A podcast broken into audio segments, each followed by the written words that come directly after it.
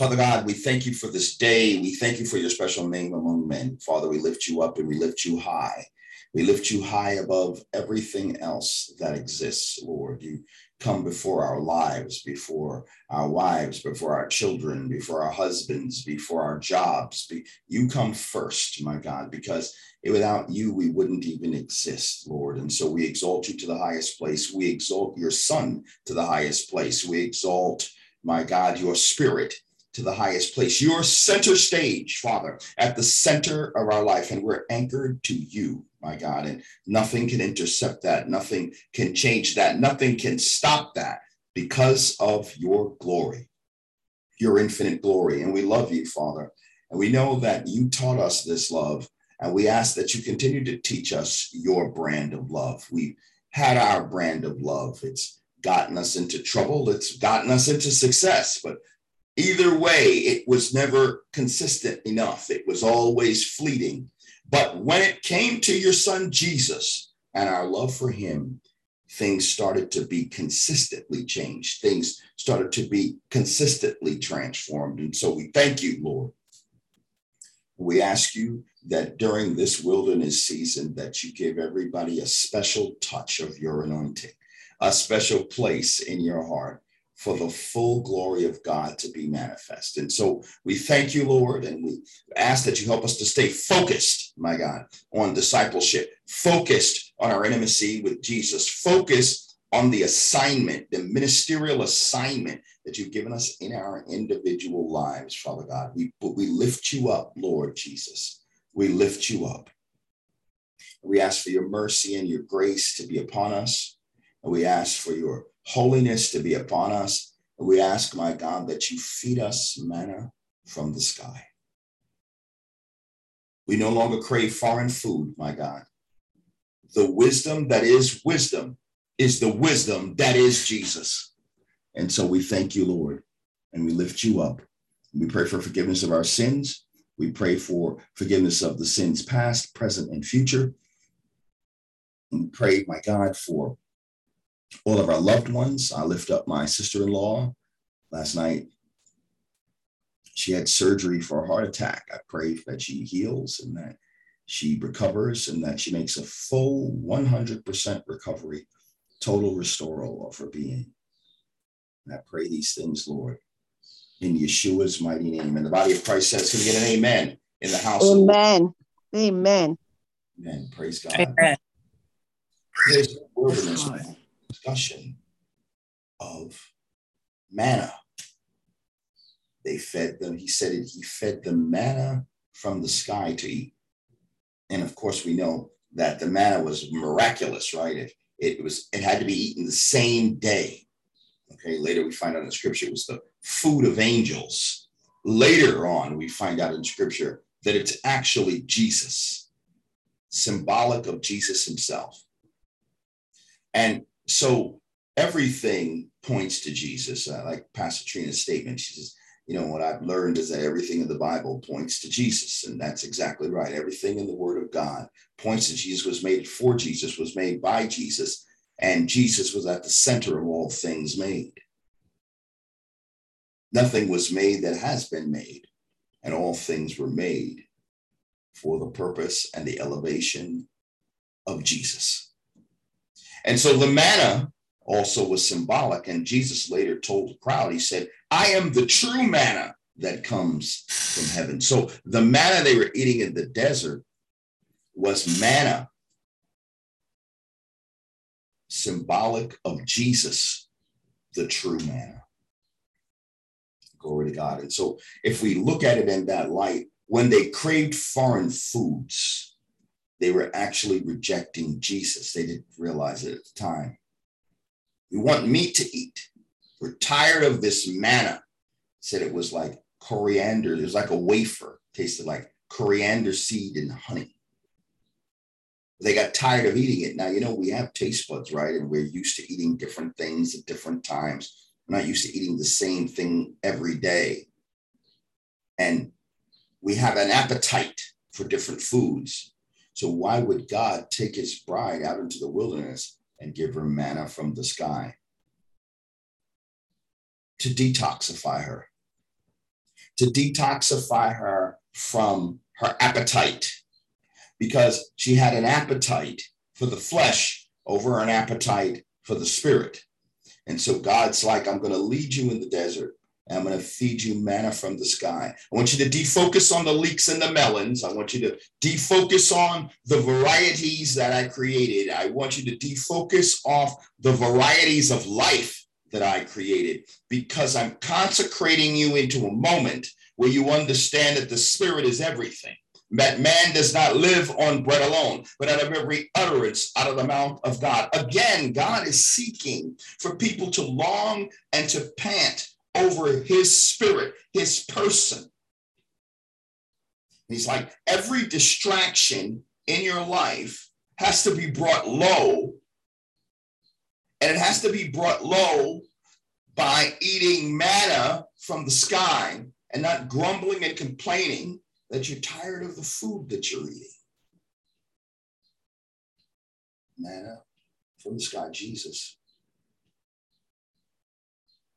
Jesus is the true manna from the sky. Do we ever grow weary of dining on Jesus?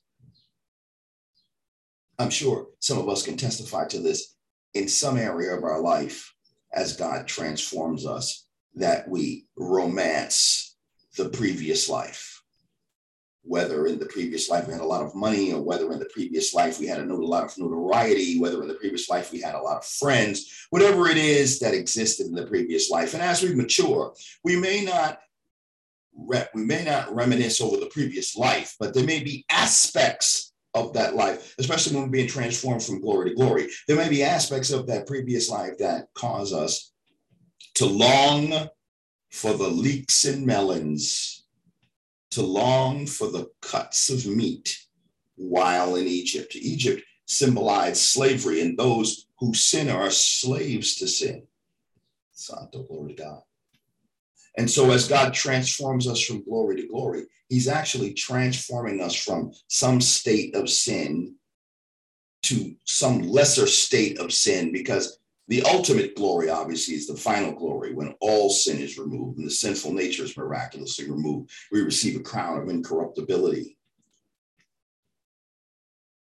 But until that time, when we get transformed to, from glory to glory, it just really means from, and I say a state of sin, because when you get transformed from glory to glory, it doesn't necessarily mean you give up an action of sin. But there is a such thing as a state of sinful mindedness. A state, a state of sinful-heartedness. You must say, oh, I'm not sinful-minded. I'm not sinful-hearted. We're talking about progressive sanctification. Let's not get caught up in level conflict. At every level, God is dealing with some aspect of our imperfection. And the very nature of our imperfection in itself is sin, because it's not meant to be there. It's out of order. It misses the mark. Glory to God, hallelujah. And so God gave them manna from the sky, knowing full well that it would retard their appetite. What will they do? What will my bride do? Will she stay at my feet? Will she stay pursuing me? Will she shift her interest from her like for the variety of food to giving me the attention? See, the wilderness experience was all about God wooing his bride for undivided attention. This is why Jesus said, you cannot love sister, brother, mother, father, husband, wife, children, not even your own soul greater than me, or you're not worthy of me. To be worthy of Jesus, he has to be the manna from the sky that you never grow tired of dining on. So he retarded their taste buds by giving them manna from the sky. And now what's next? What should have been next is a detoxification. Of course, there would be some craving for food, but we're going to answer that craving for food by seeking the face of the Lord, by humbling ourselves and reflecting on our intimacy with God. That's what they were supposed to do, even though they didn't have the indwelling presence of the Holy Spirit. The manna, because if you know anything about cravings, right? Cravings don't last forever. After a while, it passes. And then after a while, not only does it pass, but then your interest in that area will eventually just die off. And so if they continue to eat the manna, of course, they might struggle in their inner being. But if they had made the decision inside their inner being, I'm going to grow closer to God. Now I can't think about, oh, what are we going to eat today? Oh, I'm going to eat shrimp. Oh, what are we going to eat tomorrow? Oh, we're going to eat steak. Oh, we're going to eat this. Oh, we're going to eat that. We can't do that because we're getting manna from the sky. The Lord is feeding us. And this is what he said we should eat. And so this is what we're going to eat. And if that causes some inser- internal trouble with my mind, then I need to put myself in check because my God is more important than food and drink. That's what they were supposed to do. But that's not what they did. They craved foreign foods. And so if the manna symbolizes Jesus, then their actions symbolizes a discipleship reaction to the wilderness. And in this wilderness experience, if you don't run through a season where you're struggling to crave foreign foods, then you're not walking through this wilderness properly. I can say that confidently because I know that the sinful nature, the human nature, the nature that wants to put flesh over spirit is not going to go away silently. He or she is not going to go away without a fight. And so if you're pressing into a deeper level of God, then God is challenging some of the aspects of your being that crave foreign foods. Will you grumble and complain like the Israelites did? It's not a matter of craving them. I think we all admit that if we were eating coriander seed, a, a, a cracker wafer of coriander seed and honey every single day, starting today, they would reach a point where we would go, my gosh, I'm kind of getting tired of this cracker. But then that's when we would have to use our spiritual discipline and say, yeah, that's my sinful nature talking. God is feeding me manna from the sky. And there's a reason why he's going about it this way. And I'm going to trust the Lord. Santo, glory to God. Hallelujah. I'm going to trust the Lord in what he's doing in this season. I'm going to trust the Lord in the direction he's taking me in this season. I'm going to trust the Lord. I'm going to rebuke you, flesh. I'm going to shut you down. Remember, we talked about rebuking your heart. I'm going to rebuke you, heart. You desire foreign foods, but I will dine on manna from heaven, and I will learn to like it. I mean, God's smart. We're pretty bright, right? But God's smart. He knew that giving them manna from heaven wasn't going to be something they'd be just kicking the heels in the air going, yee-haw, manna from heaven. But what he was looking at was the response. And of course, we know part of his response to them was to actually give them meat to eat. He said he gave them so much they had it coming out of their nostrils. He says, and while that was happening, a plague came upon the people, right? Because their heart condition was wrong. God yielded to them, but then he also punished them because their heart condition was wrong. But where are we? Craving foreign foods inside our mortal being. See, this is not about what Apostle Kevin's opinion of, is of you. It's not what First Century Christ Church's opinion of you is. It's not about what somebody else's opinion of. I'm, ta- I'm talking to you about a subject, but the subject I'm discussing has to do with the relationship between you and God. No in-betweens.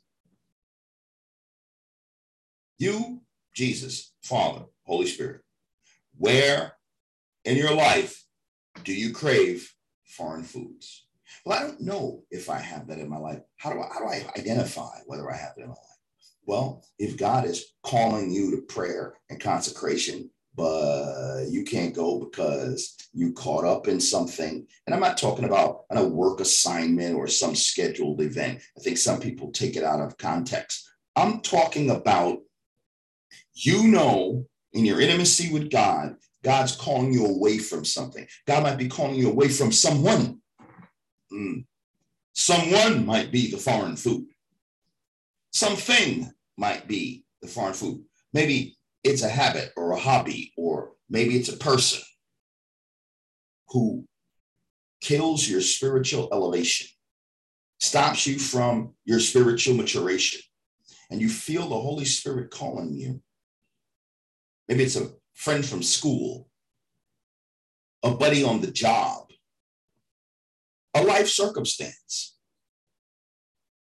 Only you know, because this is an intimate relationship between you and God. And in some area of your life, God wants to feed you manna from the sky.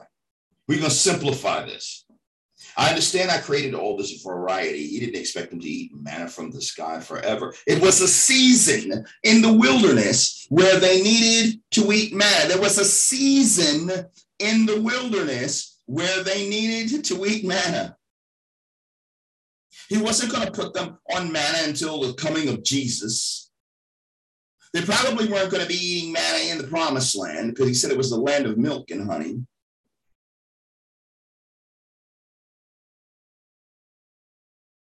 I want you to eat from my hand. Manna from the sky was only savable the day before the Sabbath. Prior to that, it would be consumed by maggots. It's a special manna given the day before the Sabbath. He wanted to give them the manna fresh every day. The people didn't trust God, though. They kept trying to save it. God said, why do these people keep testing me? Say, well, come on. I mean, you're feeding them food from the sky. They're afraid that they might not have food tomorrow. Well, you didn't make the food from the sky. You didn't make it come down to you. And I said I would feed you daily. Why did you decide to covet it in case I change my mind? Why didn't you trust me? See, something about manna from the sky is you're not going to have all the foreknowledge. You know, I don't, for those of you listening to the recording, I don't know where you're from, but most of the folk that are on the line now are here in the United States. In the United States and in Western, Western culture, there's always a lot of planning and structure and planning and organizing and planning and projecting. And, and this is how we kind of do everything. And we think that that has some maturity associated with it. And I'm not arguing that it doesn't. But as it pertains to the manna from the sky, God wants you to eat from his hand. Where is God feeding you manna from the sky? See, he's not telling you what's going to happen tomorrow. Hey, he said, I'll take care of it, right? Worrying, right, sometimes is because we're rejecting the manna from the sky. And we know the manna is Jesus. Jesus said, do not worry about tomorrow, but tomorrow will worry about itself. Each day has enough trouble of its own. But seek ye first the kingdom of God and its righteousness. And don't worry, everything else in regards to your existence will be added unto you. Wherever you're worrying, you're rejecting the manna from the sky. You, the manna came down and God said, take just enough to eat for today and don't save any. And you're trying to stick some in a special compartment. You got it locked up in the refrigerator, hoping that you can salvage it in the event that maybe there's no manna tomorrow. That's worry. That's what worry does. But when you say, no, I'm going to stay in the moment with God, I'm going to eat from God's hand, then I'm going to do what the Spirit directs in the moment. See, manna from the sky could be the teaching of Christ, right? How many of us crave foreign teaching? You know, the church went through, the Western church went through a, a, an age where it romanced The, some of the concepts of Hinduism and Buddhism and, and all these different other religious movements, because it had become so void of a spirit movement that it was desperate for a spirit movement, even if the spirit movement wasn't Jesus. What?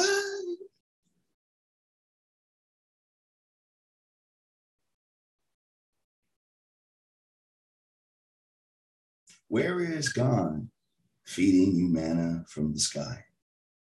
That's where you're in a wilderness. And this is where we have to address our craving of foreign foods. Now, the craving of foreign foods is going to come. Every one of us could sympathize with the Israelites in the desert. Come on. If you, you're not being real with yourself, if you're going to say that you would have sat out there and ate crackers with honey every single day and it would have never dawned on you, I'm getting tired of eating this. So when God's giving you that manna from the sky, there's going to be some pullback. How are you going to react with the pullback? You're going to grumble and complain like the Israelites did? You're going to ask for meat to eat, demand a different food, crave foreign foods, reject the wisdom of Jesus, and elect something else that's more to your fancy and to your taste? There's so much to be said about this manna that he fed them from heaven. Jesus, the true manna, which comes down from heaven. Day by day, you must dine on the manna of Jesus. I don't know what tomorrow brings, but I know that God said he will provide. If I start to worry and start to gather my uh, uh, leveraging points, I'm not walking in faith and trusting God. Now, I'm not talking about uh, not saving money with your finances. I'm not talking about not expanding your career opportunities. I'm not talking about not saving for a house. This is not what we're talking about, unless this is what we're talking about, if you know what I mean.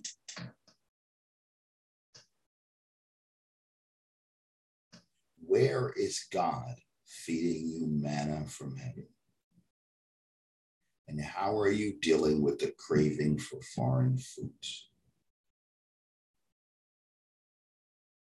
Father, Lord, we thank you for this time. We thank you for your special name among men. We thank you for the saints, my God, who faithfully plug in. We thank you for those who will plug into the podcast and the recording. We thank you for this wilderness experience. We thank you for this wilderness season. We thank you for your mercy, your kindness, and your grace. And more importantly, we thank you for the true manna, which cometh down from heaven, your Son, Jesus Christ. We pray a special blessing upon the saints, that they will get through the day, my Lord, and they will get to it stronger and mightier and with greater attentiveness, knowing that they have you feeding them this true manna from heaven.